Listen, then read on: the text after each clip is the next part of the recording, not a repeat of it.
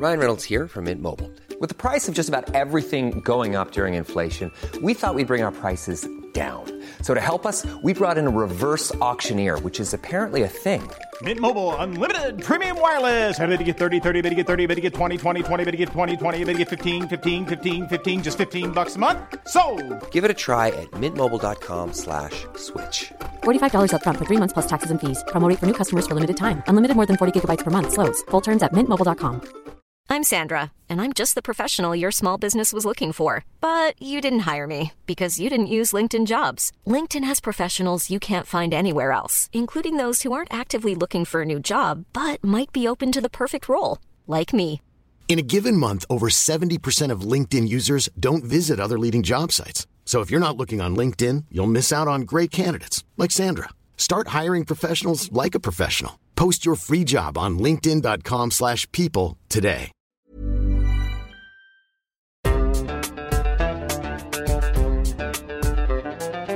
بودكاست صوت.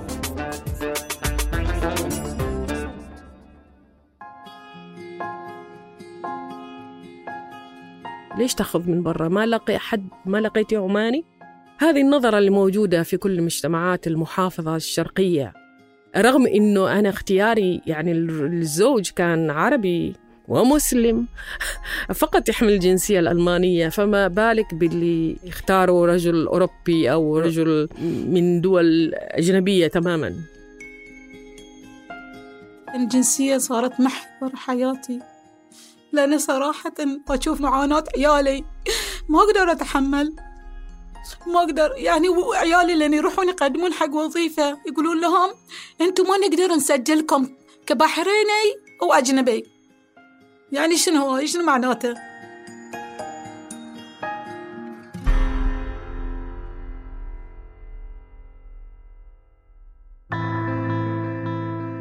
كيف وليش بتأثر العيلة على كل كبيرة وصغيرة بحياتنا؟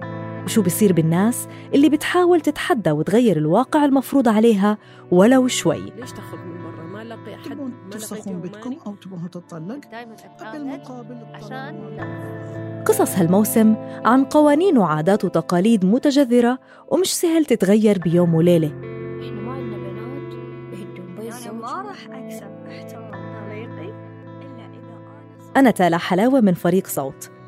في الموسم التاسع من عيب اشتغلنا مع منتجي ومنتجات بودكاست من جنسيات عربية متعددة. وحملنا لكم حكايات رح تسمعوها بصوت رواة القصة أنفسهم من البحرين والسعودية والأردن والإمارات وفلسطين وعمان واليمن وسوريا. نزيهة سعيد صحفية بحرينية عايشة في برلين بتهتم بالقضايا السياسية وحقوق الإنسان ومهتمة بقضايا النوع الاجتماعي رح ترافقكم في حلقة اليوم. ما تقدر النساء في العديد من الدول العربية والعالم تمرير جنسياتهم لأبنائهم وبناتهم. هذا الحق هو حكر على الرجال حسب القوانين.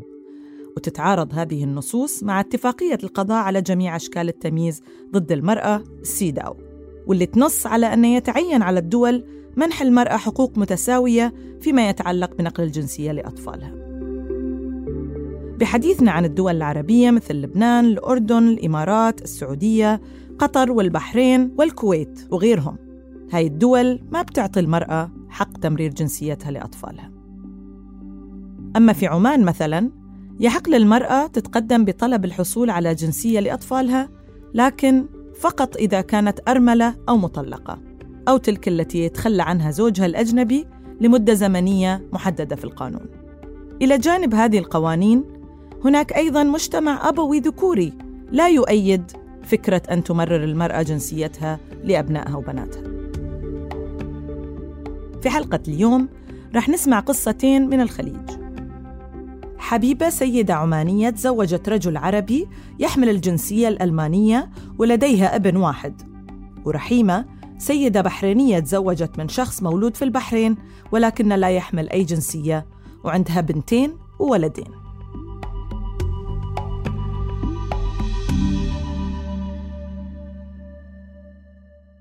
أنا اسمي حبيبة الهنائي ناشطة حقوقية من سلطنة عمان. تعرفت آه، على زوجي في عمان لما كان يعيش هناك يعني بعقد عمل. آه، وفي عام 1996 قررنا آه، نتقدم بطلب تصريح الزواج من الخارج. تزوجنا في عمان وفي عام 1998 أنجبت ابني حافظ. ومن هنا بديت ألمس القوانين في عمان التمييزية ضدي وضد أسرتي. كمدافع عن حقوق المرأة أيضا أريد أشعر بأمان. عندما أعود إلى عمان فقط آه، لمجرد ممارسة حقي أو نشاطي الحقوقي. هذا الإحساس بالأمان الوطن عندما تشعر بالأمان. آه، هذا طبعا هو الذي سيجعلني أقرر العودة. لا يوجد شخص آه، يرغب بالاغتراب أو بالهجرة القسرية يعني هذا شعور يعني موجع جدا. آه، إذا شعرت بهذا الأمان فأنا بكل تأكيد سأعود بكرة إلى بلدي. حبيبة قررت الزواج بوالد ابنها رغم اختلاف جنسيته وباركت العائلة هذا الزواج بعد أخذ الموافقة من الدولة. اللي تفرض أخذ تصريح على المرأة العمانية للزواج من غير العماني واللي خلى التعامل مع الأمر يصعب مع الوقت إلى أن اضطرت لترك بلدها. والحين خلنا نتعرف على رحيمة. أنا أم بحرينية رحيمة ناصر رمضان. أه تزوجت من سنة 1989 يعني أكثر من 30 سنة. زين من شخص مولود في البحرين وبدون جنسية. عندي منه بنات ثنتين وأولاد اثنين. وايد الناس كانوا أه ما عندهم جنسية في ذيك الأيام يعني. كانوا يعيشون حياتهم بدون مشاكل وكنت يعني أسافر مع عيالي ويحطون صور عيالي في الجواز. كنت أسافر معاهم في هذا الجواز يعني. بس الحين غير الحين آه، كل شيء القانون تغير. يعني صراحة وايد تعب لما أحصل على وثيقة السفر. قبل عادي يعني عيالي وياي يوم كانوا بناتي الثنتين معاي في الجواز وياي بس الحين جبت الصبيان اثنين فخلاص الحين لازم أراكب على وثيقة السفر عشان يسافرون وياي. زين أنا أنا عائلتي كلهم عندهم عائلة زوجي كلهم عندهم حتى آه عماتهم وعمهم كلهم عندهم جنسية. حصلوا من مكرمة قبل فترة طويلة يعني عشرين سنة. بس استثناء زوجي ويا عيالي وحاليا أنا مطلقة. يعني وايد وايد نفسيتي تعبانة. صراحة. يعني لأن أنا أشوف عيالي من بين من بين أهلنا في بيت في بيتي في عائلتي في عائلة أبوهم. هم الوحيدين اللي ما عندهم جنسية. يعني لا عندهم هوية ولا شيء.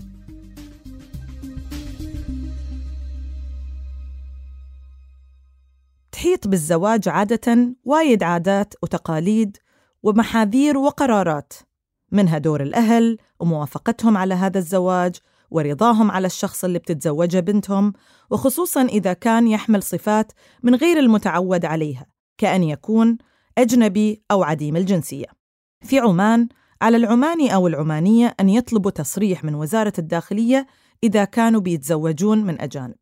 والأمر معقد بحيث تقدم أسباب الزواج وينظر في الطلب لجنة مشكلة من خمسة أعضاء ممثلين عن أربع جهات رسمية. ولكن هذا التصريح لا يضيف شيئا من الحقوق. هو فقط إجراء للسماح للمواطن أو المواطنة العمانية للزواج من أجنبي أو أجنبية من عدمه. وهو الموضوع اللي ما كانت حبيبة تعرفه قبل الزواج. تحدثنا حبيبة عن مخاوف أهلها. طبعا أي أسرة في الدول العربية تتخوف من آه، خيارات بنتهم الزواج بالخارج بسبب التبعات طبعا. وبالتالي يعني بالنسبة لي أنا والدتي الله يرحمها كانت طبعا آه، متخوفة من هذا الجانب لأن هي كانت تظن أنه أنا أخطط بالهجرة أنا أطلع. لعلمها أن القوانين ضد المرأة في هذا الجانب. فكانت متخوفة جدا وكان شرطها الوحيد. فقالت لي أنا بوافق في حال استخرجت تصريح. حتى هي كانت مؤمنة أنه هذا التصريح من وزارة الداخلية راح يأمني آه، حياتي أنا وابني وبقائنا في عمان.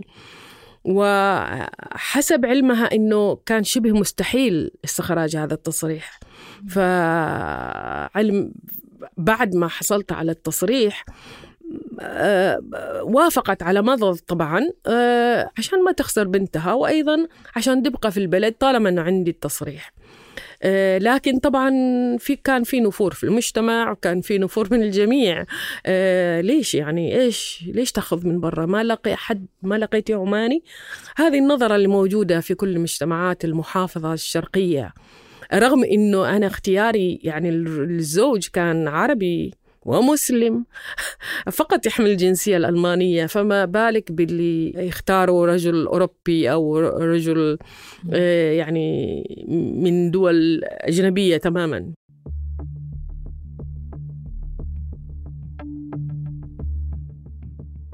يتضمن قانون الجنسية مواد تعتبر إجحاف بحق المرأة.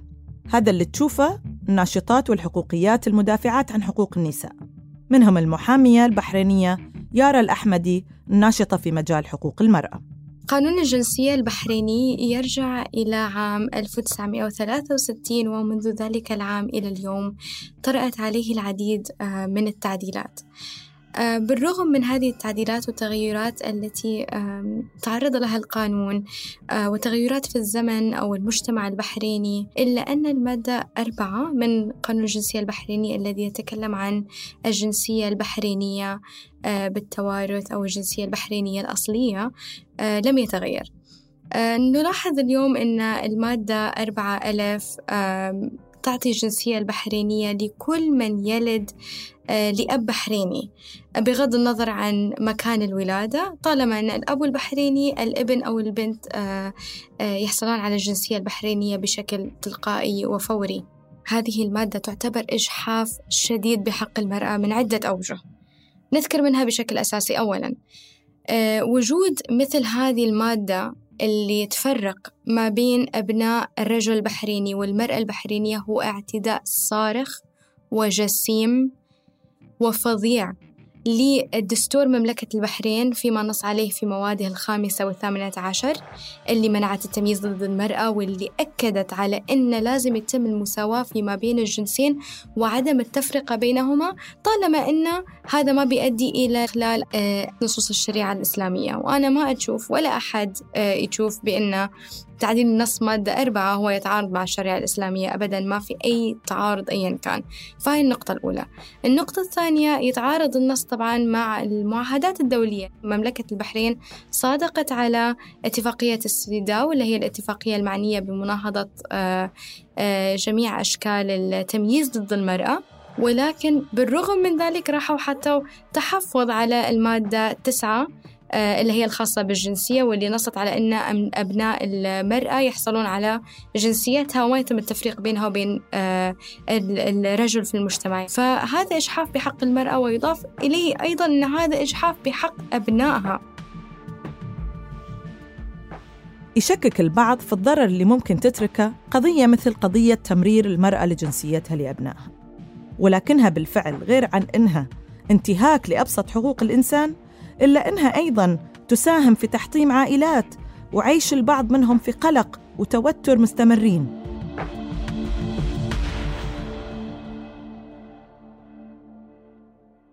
لما تزوجت هذه السيدات اعتقدوا أن الأمر بيكون سهل لأنهم خليجيات وهؤلاء أبنائهم.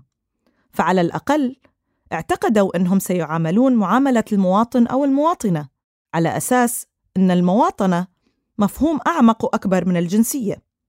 ولكن هذا الأمر لم يحدث. حتى حست هذه السيدات مباشرة بالتمييز. تخبرنا رحيمة عن بعض المواقف اللي تواجهها بشكل يومي. يعني صراحة أنا أطالب عيالي يعاملونهم كمواطنين. مثلا في الجامعة يعطونهم بعثة حق الجامعة. وفي المراكز الصحية يعني ما يتعبوننا يصرفون لنا الدواء. يعني في أشياء وايد حتى حتى البنوك. هذه ما أقدر أفتح لهم حساب. يعني هذه أقل من أقل حقوق لهم من أبسط الحقوق. ما قاعدين يحصلون آه، شيء يعني من البنك. يعني وايد أعاني صراحة. يعني هوية ما عندهم. إذا يعني عيالي يمشون في الشارع من غير هوية إذا أحد يوقفهم في نقاط تفتيش في أي شيء. يعني ما بيسألونهم عن هوية. إذا سو صار مخالفة بين الشباب في الشارع ويا ربعة مثلا ما يقولوا لهم طلعوا هوياتكم؟ الحالة النفسية لرحيمة وغيرها من السيدات وأبنائهم وبناتهم هي حالة تتكرر بشكل يومي. تلاحقهم المخاوف حول مصيرهم ومصير أبنائهم وكثير منهم حتى يعبر عن خوفه من الموت بسبب عدم قدرتهم على نقل ملكية ممتلكاتهم لأبنائهم وبناتهم. هذا اللي تخبرنا عنه رحيمة. يعني ولدي شي يطلع لهم؟ يعني صراحة لو يعاملونهم كمواطنين يعطونهم هوية يعني ما عليهم قصور يعني يمشون لهم البعثة. أما كذي أنا ما أحس بالأمان. صراحة من عقب عمر الطويل يعني لا لا مسح لا سمح الله لو صادني الشيء. عيالي وين يروحون؟ إيش بيصير فيهم؟ من بعدي إيش بيصير فيهم؟ بيضيعون. بيضيعون. إذا أبوهم بدون. إذا أبوهم عمره ستين سنة الحين وهو بدون. يروحون لمن؟ حتى حساب في البنك يعني أقل من أبسط الحقوق ما يقدرون يسوونه كلش يعني صراحة تعب ثلاثين سنة وأنا أعاني ثلاثين سنة يعني الحين أنا ولدي إذا يبي يشتري له سيارة حتى سيارة ما يقدر يشتري باسمه Hey, I'm Ryan Reynolds. At Mint Mobile, we like to do the opposite of what Big Wireless does. They charge you a lot, we charge you a little. So naturally, when they announced they'd be raising their prices due to inflation, we decided to deflate our prices due to not hating you. That's right. We're cutting the price of Mint Unlimited from $30 a month to just $15 a month. Give it a try at mintmobile.com slash switch. $45 upfront for three months plus taxes and fees. Promo rate for new customers for limited time. Unlimited more than 40 gigabytes per month. Slows. Full terms at mintmobile.com. Hold up. What was that? Boring. No flavor. That was as bad as those leftovers you ate all week. Kiki Palmer here, and it's time to say hello to something fresh and guilt-free. Hello Fresh. Jazz up dinner with pecan-crusted chicken or garlic butter shrimp scampi. Now that's music to my mouth. Hello Fresh. Let's get this dinner party started. Discover all the delicious possibilities at hellofresh.com.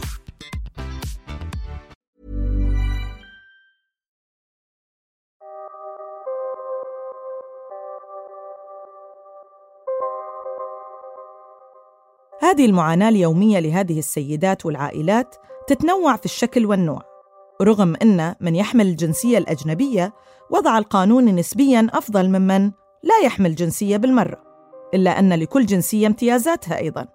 فالجنسية الأوروبية والأمريكية قد تحمل للأبناء مستقبل أفضل أما الجنسيات العربية والآسيوية قد تعقد حياتهم وهذا بسبب أكيد القوانين المعمول فيها. الأشياء ممكن تتغير مع الزمن خصوصا إذا كانت هناك مطالبات بتغييرها. عشان كذي العديد من التحركات أدت إلى بعض التغييرات في الإجراءات والقوانين. ففي عمان مثلا أصدر تعميم في 2002 باستحقاق أبناء العمانية للعلاج المجاني. تحدثنا حبيبة عن مواقف واجهتها. أنا لما جبت ابني كان قاصر وطلب مني أن أدفع مبالغ كبيرة. يعني عن كل يوم مئة ريال عماني وهذا مبلغ كبير لمدة عشرة أيام يعني ألف ريال وشيء لأنه يقولوا لنا هذا ألماني.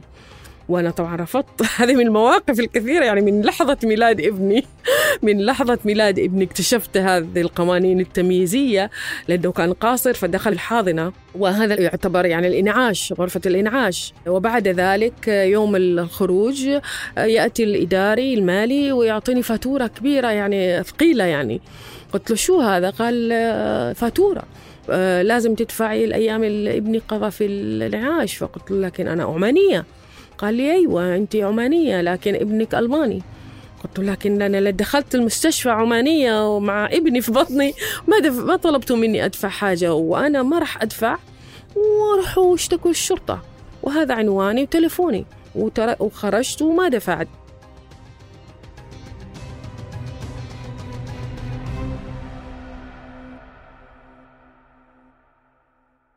رحيمة وحبيبة هم نموذج لسيدات خليجيات ميزت ضدهم القوانين فعاشوا أيام مريرة في محاولة لتخفيف الضرر ومنح أولادهم وبناتهم الاستقرار والأمان.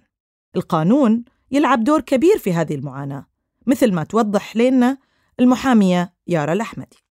الجدير بالذكر أن آه، بشكل أساسي المادة أربعة آه، لما وضعت الاستثناءات اللي ممكن لأبناء المرأة البحرينية يحصلون فيها على الجنسية البحرينية إذا كان الأب أجنبي وإذا كان الأب مجهول أو إذا لم يثبت النسب وكان بعد في حالة ثالثة اللي هي إذا كان الأب معروف ومتزوجين وعقد زواج صحيح والأبناء آه، ثابت نسبهم لكن كان الأب بلا جنسية. فهني إحنا شوي حلينا كان سابقا بوجود هذا النص كنا نحل آه، معضلة البدون مثلا إن إذا كان الأب بلا جنسية فهني الأبناء يحصلون على جنسية أمهم. ولكن تم تعديل هذا النص لاحقا آه، في سنة الثمانينات وتم إلغاء هذه الحالة. فحين نواجه مشكلة بعد يعني نحن مو بس قاعدين نتكلم عن الأبناء للمرأة البحرينية يحصلون على جنسية أبوهم لكن في بعض الحالات ما يحصلون على جنسية نهائيا وحين تطرح علينا مشكلة جديدة وهي مشكلة البدون يلي أنا أمل ما نوصل لهاي المرحلة يلي وصلت إليها الدول المجاورة واللي دائما نتذكر لما نتكلم عن بدون الكويت. فيبدو أن إذا ما تم تعديل هاي المادة نحن في نفس المسار بنسير تغير القانون في العام 2009 أعطى حق استفادة أبناء البحرينية من الخدمات التعليمية والصحية وعدد من الخدمات الحكومية الأخرى. ولكن لا يحق لهم ولا لأمهم الحصول على الخدمات الإسكانية. ولكن في بقية دول الخليج لا تزال الأمور أسوأ. نسمع من حبيبة عن الوضع في عمان. في 2005 انفصلت آه، عن زوجي وبصعوبة قدرت أحصل على حق منح يعني استخراج الإقامة إقامة ابني باسمي. آه، وطبعا هذه من الشروط يعني الغريبة آه، إنه عشان تحصلي على شيء من حقوقك أو حقوق أبنائك إن تترملي أو تتطلقي. يعني خراب بيوت. آه بعد ذلك آه يعني كل سنتين كان لازم أجدد له إقامة.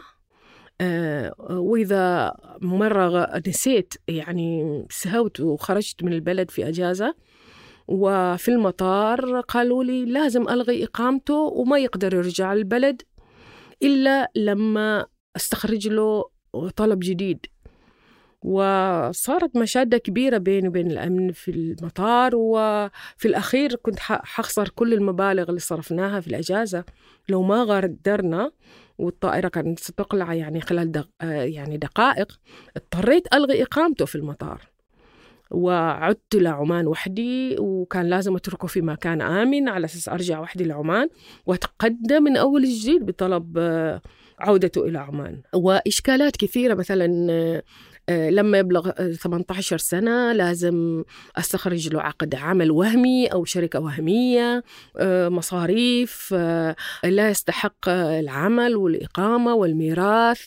يعني أيضا الدراسة العليا هو كان المتفوق طالب الأول في مدرسته ومع هذا ما استحق بعثة بينما زملائه اللي أقل منه حصلوا على بعثات في الخارج. فهذا التمييز يعني كان صعب علي أنه أشوف ابني يعني يعامل بهذه الطريقة التمييزية. وقلت منذ البداية إذا أكمل ابني 18 سنة والقوانين أجبرته على مغادرة الوطن فأنا هذا لن يكون وطني أيضا. الوطن هو وطن الذي يحتضنني أنا وأبنائي. إذا وطني آه، يرفض آه، احتضان ابني فأنا أيضا سأغادر معه.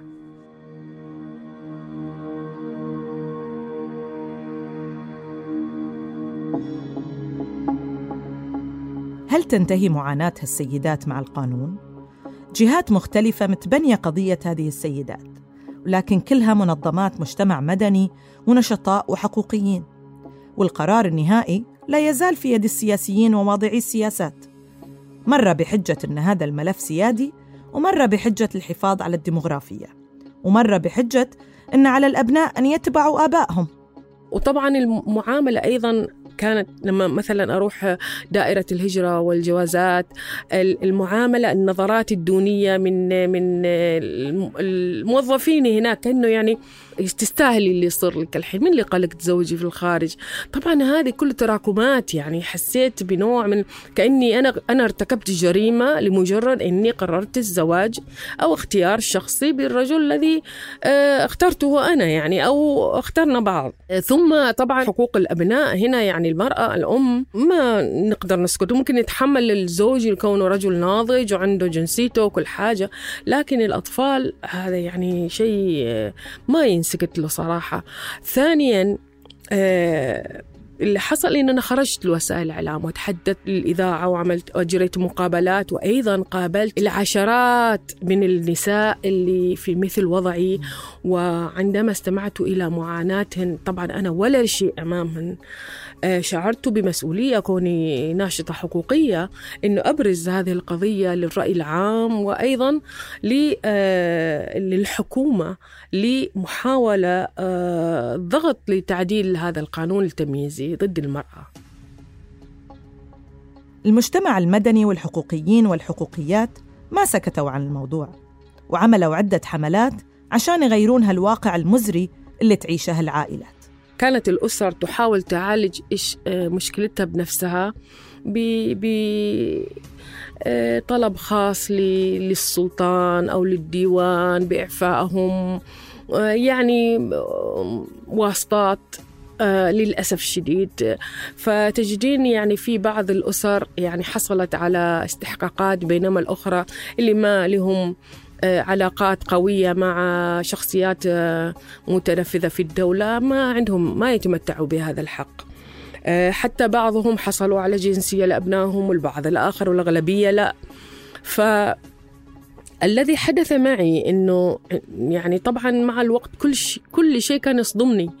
شو هذا اللي يصير؟ أنا ليش تعبت أشهر طويلة أعمل إجراءات استخراج التصريح لكي أعامل بهذه المعاملة المهينة؟ نعم حدث بعض التغيير المرأة العمانية آه، بعض الحملات التي قمت بها وبعض النسوة يعني في عمان آه، في مجال يعني مثلا قلت تعليم حتى الدبلوم العالي أو آه، خدمات الصحية. سهولة الحصول على تصريح الزواج بدون الحقوق طبعا. أيضا يعني ما نستثني دور المنظمات الدولية واتفاقية السيداو وضغط هذه المنظمات في ملف حقوق المرأة.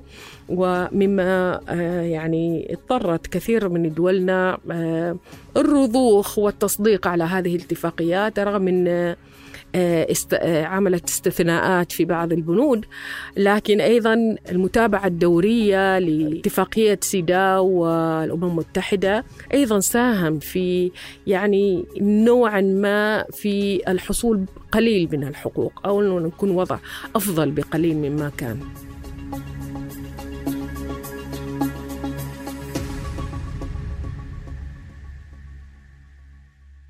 ساهمت التحركات والحملات في الدفع بتخفيف الأعباء اليومية على هذه السيدات والعائلات في بعض الدول الخليجية طبعاً وليس كلها. ولكن أكيد يبقى الطريق طويل. رحيمة تحدثنا عن الوضع في البحرين. صراحة الجمعيات يعني الاتحاد النسائي قاعدين يعني يسوون لنا يعني يحاولون يعني. بس أنا رحت الإسكان من ثلاثين سنة قبل أكون قبل أتطلق. كنت على ذمة زوجي. رحت لهم ثلاثين سنة ها من زواجي. قالوا لي أنت ما تقدرين تقدمين حق الإسكان لأن زوجك مو بحريني. فخلاص ويعني كم من مرة رحت وما وعطوني وي. بعدين عقب يعني عقب ما تطلق يعني صار لي كم سنة الحين متطلقة رحت قدمت الإسكان فقالوا لي الحين آه، بنعطيك شقة مؤقتة.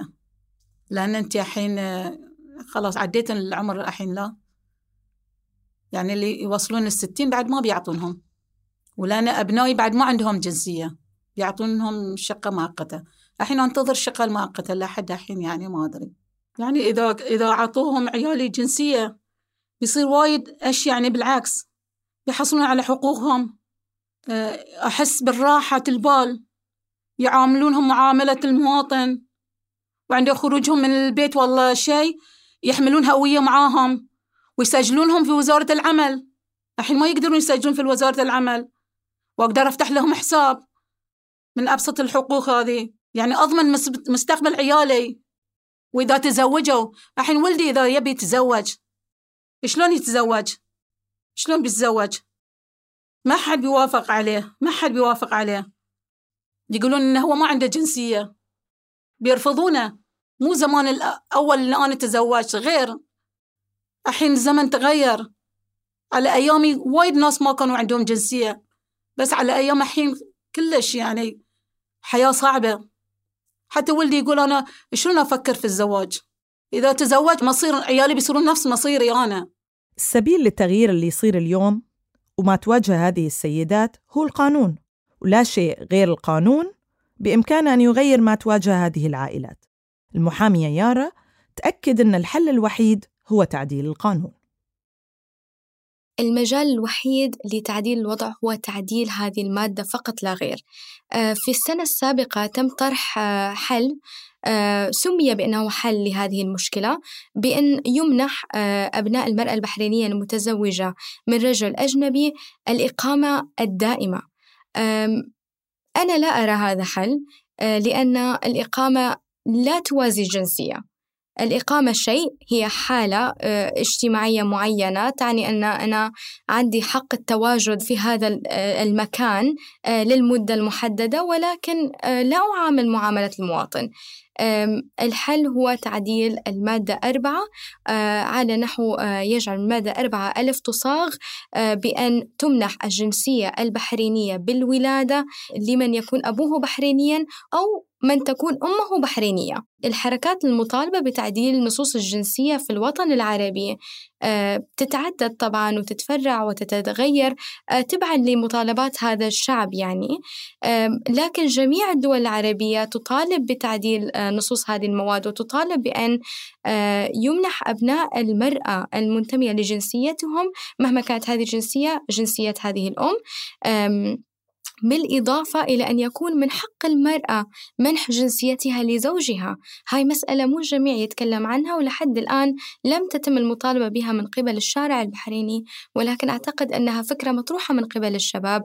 اليوم نساء تسافر تروح وترجع تكون علاقات مع الجميع ولها الحرية المطلقة بأن هي تختار من تحب ومن تريد أن تمضي حياتها معه. لها حق أيضا بأن هي آه، تجيب شريك حياتها وتعيش معاه في وطنها. نفس ما الرجل البحريني عند الحق بأن يمنح الجنسية البحرينية ليس فقط لأبنائه وبناته ولكن أيضا لزوجته. بعد مضي خمس سنوات للزواج أنا أرى أيضا ضرورة تعديل هذا النص أيضا بأنه يشمل منح الجنسية للزوج.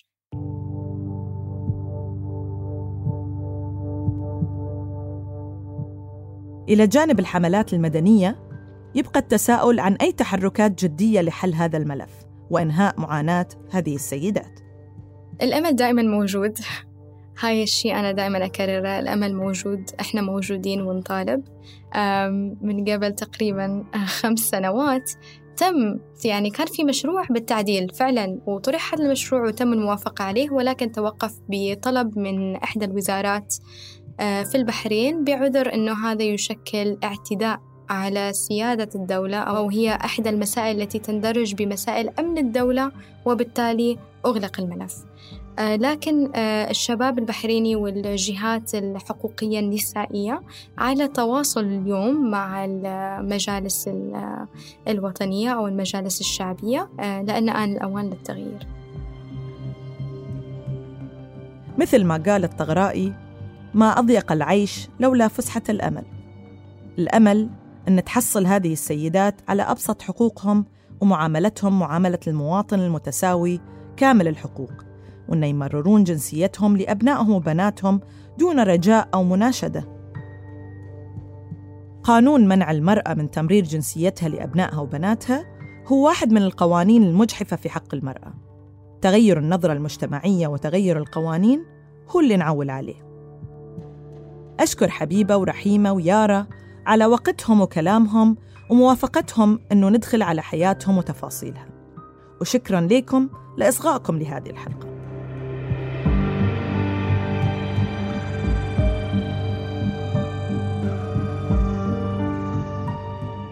كنت معكم من الكتابة والتقديم نزيهة سعيد من التحرير تالا حلاوة من المتابعة والتنسيق بسنت سمهوت ومن هندسة الصوت محمود أبو ندى. لا تنسون تشتركون في قناة عيب على تطبيقات البودكاست حتى توصلكم تنبيهات الحلقات الجديدة بودكاست عيب من إنتاج صوت